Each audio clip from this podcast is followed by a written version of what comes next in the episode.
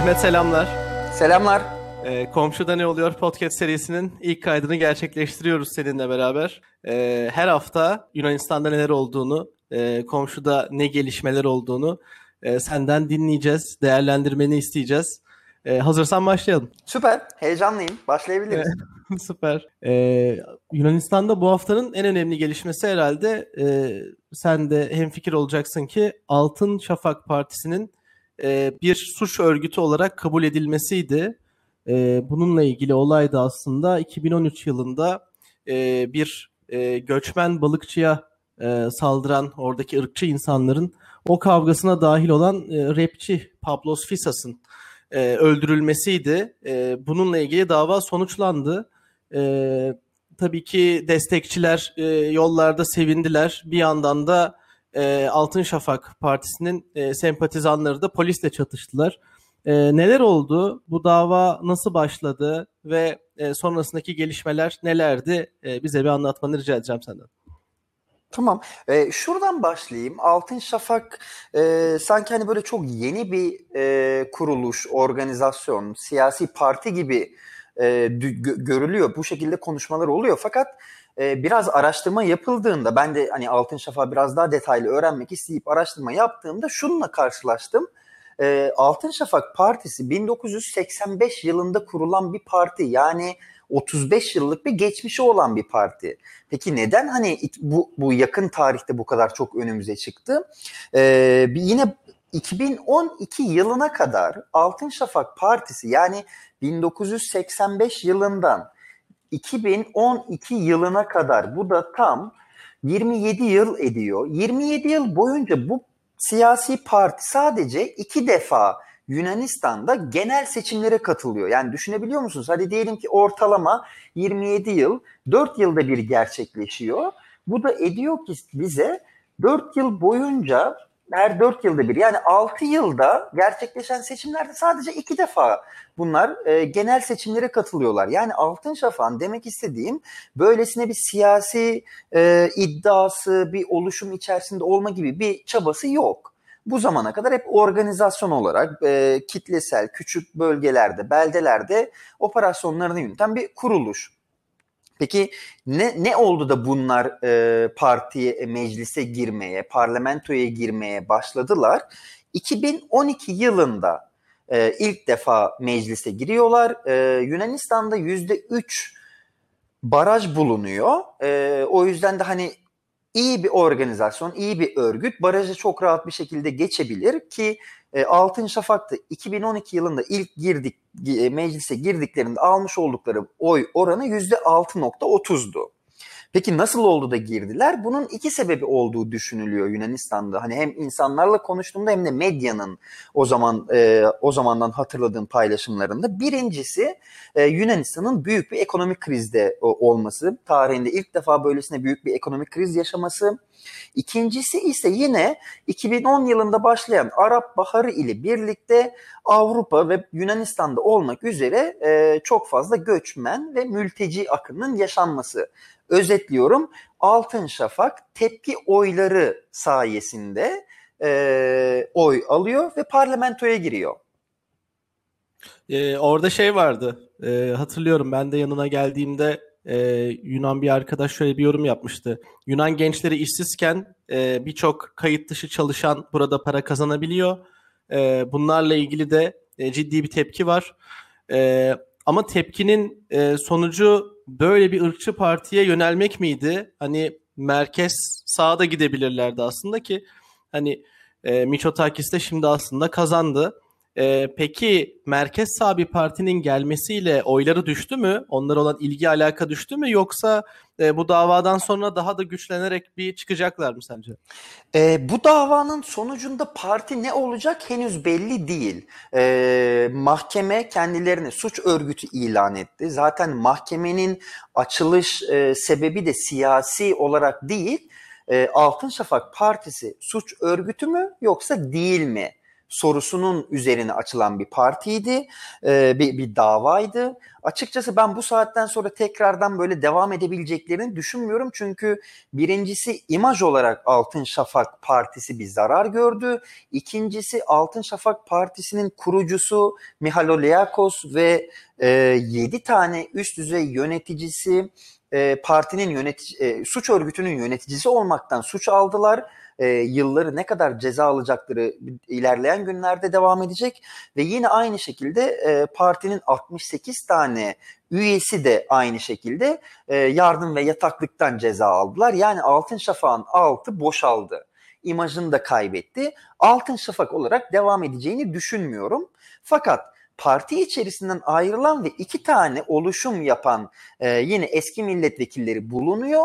Buralardan devam edilebilir fakat hani e, ilerleyen günler, ilerleyen zamanlarda göreceğiz. Ama biraz da böyle hani ekonomik kriz ve göçmen sorunu artık sadece Yunanistan'ın üzerinde olmadığı için ben bir daha böyle bir tepki üzerinden insanların oy vereceğini, böylesine ırkçı bir partiye, yeni bir ırkçı parti adı ne olursa olsun e, tekrardan oy vereceklerini düşünmüyorum. Ee, peki ilk kayıtta çok e, siyasi gideceğiz ama haftanın gelişmelerinde maalesef bunlar vardı. Ee, Türkiye ile ilgili gelişmeler ne durumda? Dışişleri Bakanlarının görüşmesi e, orada nasıl karşılandı? Ee, uzun bir aradan sonra e, siyasi kanattan liderlerden bahsedeyim. E, Türkiye tarafının lideriyle Yunanistan tarafının liderinin en son görüşmesi geçtiğimiz hükümet, Yunanistan'daki geçtiğimiz hükümete aitti. Bu da Çipras'tı. Ee, bildiğim kadarıyla Miçotakis ve Erdoğan e, Avrupa Birliği Komisyonu veya işte uluslararası konularda değil sadece Türkiye ve Yunanistan özelinde henüz görüşmedi. Ee, daha sonrasında Akdeniz'de yaşanan bu olaylardan sonra da hiçbir bürokrasi tarafında, diplomasi tarafında da görüşmeler olmadı. En son geçtiğimiz hafta, içinde bulunduğumuz haftada e, Türkiye'nin Dışişleri Bakanı Çavuşoğlu ve Yunanistan'ın Dışişleri Bakanı Dendias e, bir görüşme gerçekleştirdi. E, ki medyaya yansıyan görüşmelerinde de hani kamera görüntülerinde de böyle biraz sıcak bir görüşmeler vardı. Ve sonrasında da bu bahsedilen e, çok fazla doğru telaffuz edemenim istikşafi görüşmeler İstikşafi, e, istişafi görüşmeler e, gerçekleşecek. E, umarım güzel güzel gelişmeler olmasını diliyorum ve yani bu şekilde ilerlemesi gerektiğini düşünüyorum. Yani 2020 yılında bu kadar iletişim iletişimin farklı farklı kanallardan gerçekleştiği bir dünyada iki liderin veya iki ülkenin görüşmemesi bana biraz e, yani komik geliyor. Çok e, olgunlukla karşılayamıyorum. Hani böyle çok biraz böyle her iki tarafta sanki e, tavır yapıyormuş gibi geliyor ki bu e, seçilme amaçları değil en azından insanların, siyasilerin. Böyle düşünüyorsun ama bir yandan da şöyle bir durum var. Ee, aslında onları seçtiren sebepleri yaratıyor olabilirler. Çünkü ikisi de sağ parti. İkisi tarafa da dış mihrak lazım. Dolayısıyla e, birbirlerinin değirmenlerini aslında tut, su taşıyorlar yani bu durumda. E, kesinlikle aslında yani e, hani tek tar hani tek taraftan yani Türkiye tarafından bakıldığında hep iç siyaset iç siyaset gibi konuşuluyor ama Yunanistan tarafından bakıldığında da e, Yunanistan da iç siyaseti oynuyor. İşte e, bu Oruç Reis zamanında olan haberlerde işte geri geriye püskürttük. işte gemilerimiz e, şöyle yaptı. Hani çok olmayan şeyler ya da olan şeyleri biraz daha katmerleyip katmerleyip abartarak e, iç piyasaya sunulması işte böyle dik durduk böyleyiz falan e, dediğine katılıyorum. Hani e, iki tarafın iki tarafında bu durumdan beslendiği e, aşikar. Ama bir karşılığı var mı halk tarafında? Mesela şöyle bir durum söz konusuydu orada. Ee, Türkiye'nin e, Doğu Akdeniz'deki e, kaynak arayışları ile alakalı olarak Yunanistan hak iddia ediyor ve bununla ilgili olarak da Birleşmiş, Milletler'e bir şikayette bulunuyorlar. Bizim karasularımız ihlal edildi diye. E, ve bunun üzerinden de bir hak talep ediyorlar ama Yunanistan'daki insanlar da e, zannedersem şunu söylüyorlar. Madem ihlal edildi neden hiçbir şey yapmadınız? Siz niye hiçbir şey yapmadınız? Neden sürekli şikayet ediyorsunuz? Yunanistan'daki insanlar halk ne istiyor? Yani savaşa mı girmek istiyorlar? Yoksa daha farklı bir tepki mi istiyorlar? Yoksa ya Doğu Akdeniz'de bizim ne işimiz var? Orası zaten e, bizim kara suyumuz değil. Biz Ege'deyiz. E, oradaki küçük birkaç ada e, sebebiyle hak zaten e, edememeliyiz diye mi düşünüyorlar? E, evet orayı iyi bahsettin. Ee, ilk başlarda Avru e, Yunanistan'ın yapmış olduğu hem iç e, kamuoyuna hem de Avrupa Birliği e, üzerine e, üzerinden diğer Avrupa ülkelerine e, sınırlarımız ihlal ediliyor, sınırlarımız ihlal ediliyor sürekli bir kamuoyu oluşturma çabası. Bunu uzun bir süre Yunanistan devam etti. Ama e, insanlar biraz daha bilinçli anladığım kadarıyla bir yerden sonra e, hükümetin bu yapmış olduğu duyurulara şunu söylediler. Ya arkadaşlar madem sınırlarımız ihlal edildi. Neden bir şey yapmıyorsunuz? Hani neden sürekli Avrupa Birliği'nden bir destek veya işte Amerika'dan veya Rusya'dan veya herhangi aklınıza gelen bir ülkeden bir destek istiyorsunuz da biz kendi sınırlarımızı koruyacak bir hamlede bulunmuyoruz. Bu hani e, bu şöyle anlaşılmasın Yunanistan'da insanlar işte savaş istiyor değil. Hayır yani bir tepki verilsin. Eğer eğer gerek askeri verilsin, gerek siyasi olarak verilsin. Neden şikayette bulunuluyor? Fakat neden sorunun muhatabı ile birebir olarak bir iletişime geçilip de bir şey yapılmıyor? E, savaş istiyorlar mı diye hani bir genel bir soru tabii ki böyle bir şeye ben e, objektif bir cevap veremem çünkü yapmış olduğum bir araştırma bulunmuyor ama hani 10 yıldır Yunanistan'da yaşayan birisi olarak Yunanları e, az çok tanımış, tecrübe etmiş birisi olarak hani sokakta ben 10 yıl boyunca iki insanın böyle boğaz boğaza gelerek şiddetli olarak kavga ettiğine şahit olmadım. Bunu kesinlikle e, Yunanlar e, şiddete çok fazla meyilli insanlar değil e, ya da işte ne bileyim bir trafik kazası olur, böyle bir ölüm ölümlü bir kaza olur. Bu bu gibi haberler ülkenin ana haberlerinde veya gazetelerin manşetlerine falan çıkar. Buradan anlayabilirsiniz insanların e, işte bu gibi şiddet olaylarına nasıl yaklaştığını. O yüzden de hani sıfır diye demiyorum. Kesinlikle ırkçı veya aşırı uç olan bir kesim var ki şöyle yapalım böyle yapalım. Fakat bunu ülkenin e, oranına vurduğunuzda çok küçük bir orana denk geliyor ve genel olarak da hani insanların hayır e, yani samimi arkadaşlarımla da konuştuğumda hayır kesinlikle savaş falan istemiyoruz. E, böyle böyle bir şey ihtiyaç yok. Yani e, Yunanların savaş istediğine dair bir e, çıkarım yok kesinlikle yapamayız. Hayır. Ee, senin paylaşımlarından da görmüştüm. Ee, Covid-19 önlemleriyle ilgili yeterince önlem alınmadığını iddia eden öğrenciler bir e, eylem yapmışlardı. E, çok güzel bir pankart vardı orada. E, üst tarafa para yazmışlar. Evet. E, ve solda var yazıyor, sağ tarafta da yok yazıyor. E, varın altında işte denizaltı var, işte silahlar var, bombalar var. Evet. Diğer tarafa da işte eğitim, sanat, işte sporla ilgili şeyler var. E, hani buradan da Covid'e bir bağlayalım. E, hem e, orada ne oluyor? Yani üniversite öğrencileri niye böyle bir eylem yaptılar?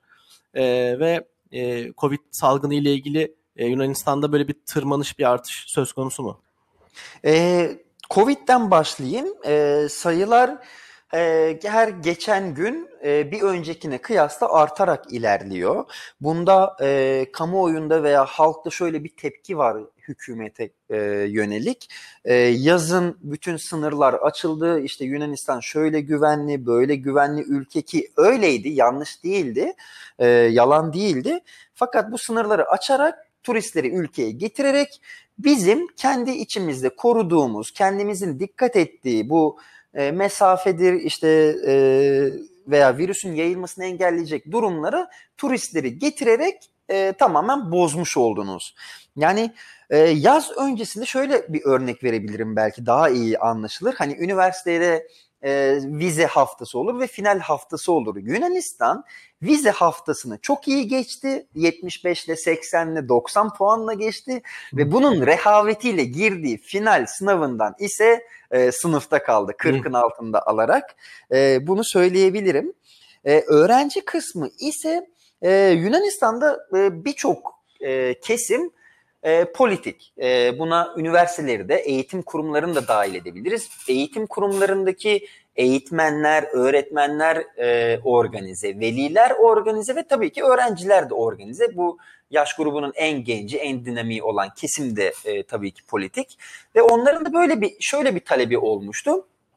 Okullar Yunanistan'da e, kademeli olarak açıldı ve şu an sadece e, üniversiteler değil, ilkokul, ortaokul ve liseler açık durumda. Ve lise öğrencileri okullar açıldığında bir bakıyorlar ki hiçbir şekilde önlem alınmamış. Sınıflar yine aynı şekilde 25-30 kişilik e, işte maske bir fiyaskosu vardı zaten Yunanistan'da ve biz bu şartlarda e, derslere devam etmiyoruz dediler. Ve bunun için de e, sokaklara çıkıp e, protestoda bulunmuşlardı ve bahsetmiş olduğum pankartı da o dönemde açmışlardı. Anladım.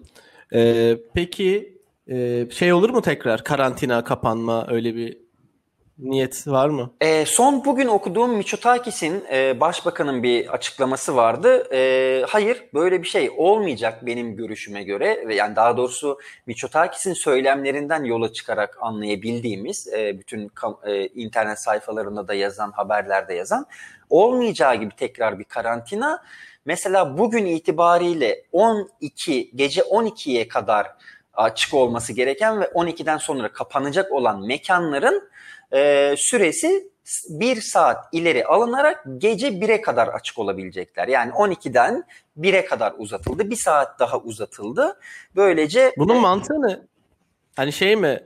Alkol oranı daha çok artarsa daha sesli konuşurlar ya da hani hani bir dokunmatik bir hale gelirler. Hani bu yüzden mi diye düşünüyorlar. Niye yani açık en azından açıklamalar böyle. Evet. Çünkü 12'den sonra mekanların kapanması gerektiği gibi büfelerden alkol satışı da yasaklandı ve, ve buna da şöyle bir şey söylendi. Genç işte yani alkol alınıyor evet büfelerden alınıyor. Mekanlar 12'de kapalı ama büfelerden alınan alkoller kaldırımlarda içiliyor ve alkolün de etkisiyle sosyal mesafeye çok dikkat edilmiyor. Böyle bir açıklama yapılmıştı. Eee ama hani bire kadar uzatılmasında bence şunun etkisi var. Geçtiğimiz iki hafta önce hafta sonunda işletme sahipleri mekanlarını gün içerisinde kapatıp protesto yaptılar. İddiaları şuydu, kiliseler açık, kiliselerde ayinler yapılabiliyor.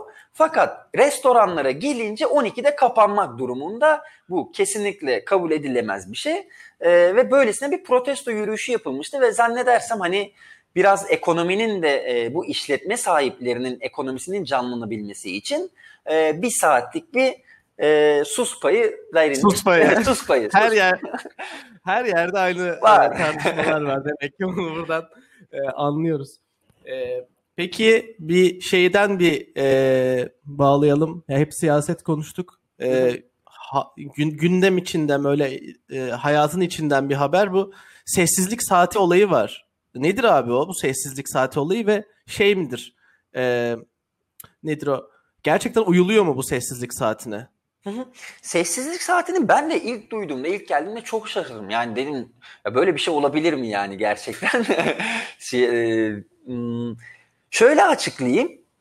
Ee, Yunanistan'da sessizlik saati diye aslında sessizlik saati değil de ortak sessizlik alanları olarak geçiyor Yunancası birebir olarak. Ee, şöyle ki yaz ve kış olmak üzere iki farklı saat tarifesi var ve gün içerisinde e, saat 3 ile 5 arasında e, ve akşam da saat 10'dan sonrasında 10'dan 7'ye kadar saat aralığında gürültü yapmak. Tabii bu nerede gürültü yapmak? Binalarda, apartmanlarda, dairelerde, ortak alanlarında ve park, bahçe gibi ortak e, kamu alanlarında gürültü yapmak yasak. E, bu bunun bunu şuradan e, düşünebiliriz. Hani Yunanistan'da işte siesta falan yapıldığı söyleniyor. Zannedersem öncelikle hani Yunanistan'da siesta diye bir şey yok çünkü zaten siesta Yunanca bir kelime değil. E, fakat anladığım benim de evet insanlar hani bu saatlerde böyle bir yasa var. Sessiz olmaları gerektiği için bu saati belki biraz kestirmeye ayırıyorlar ya da tam tersi de diyebiliriz. Hangisinin neyi tetiklediğini bilmiyorum.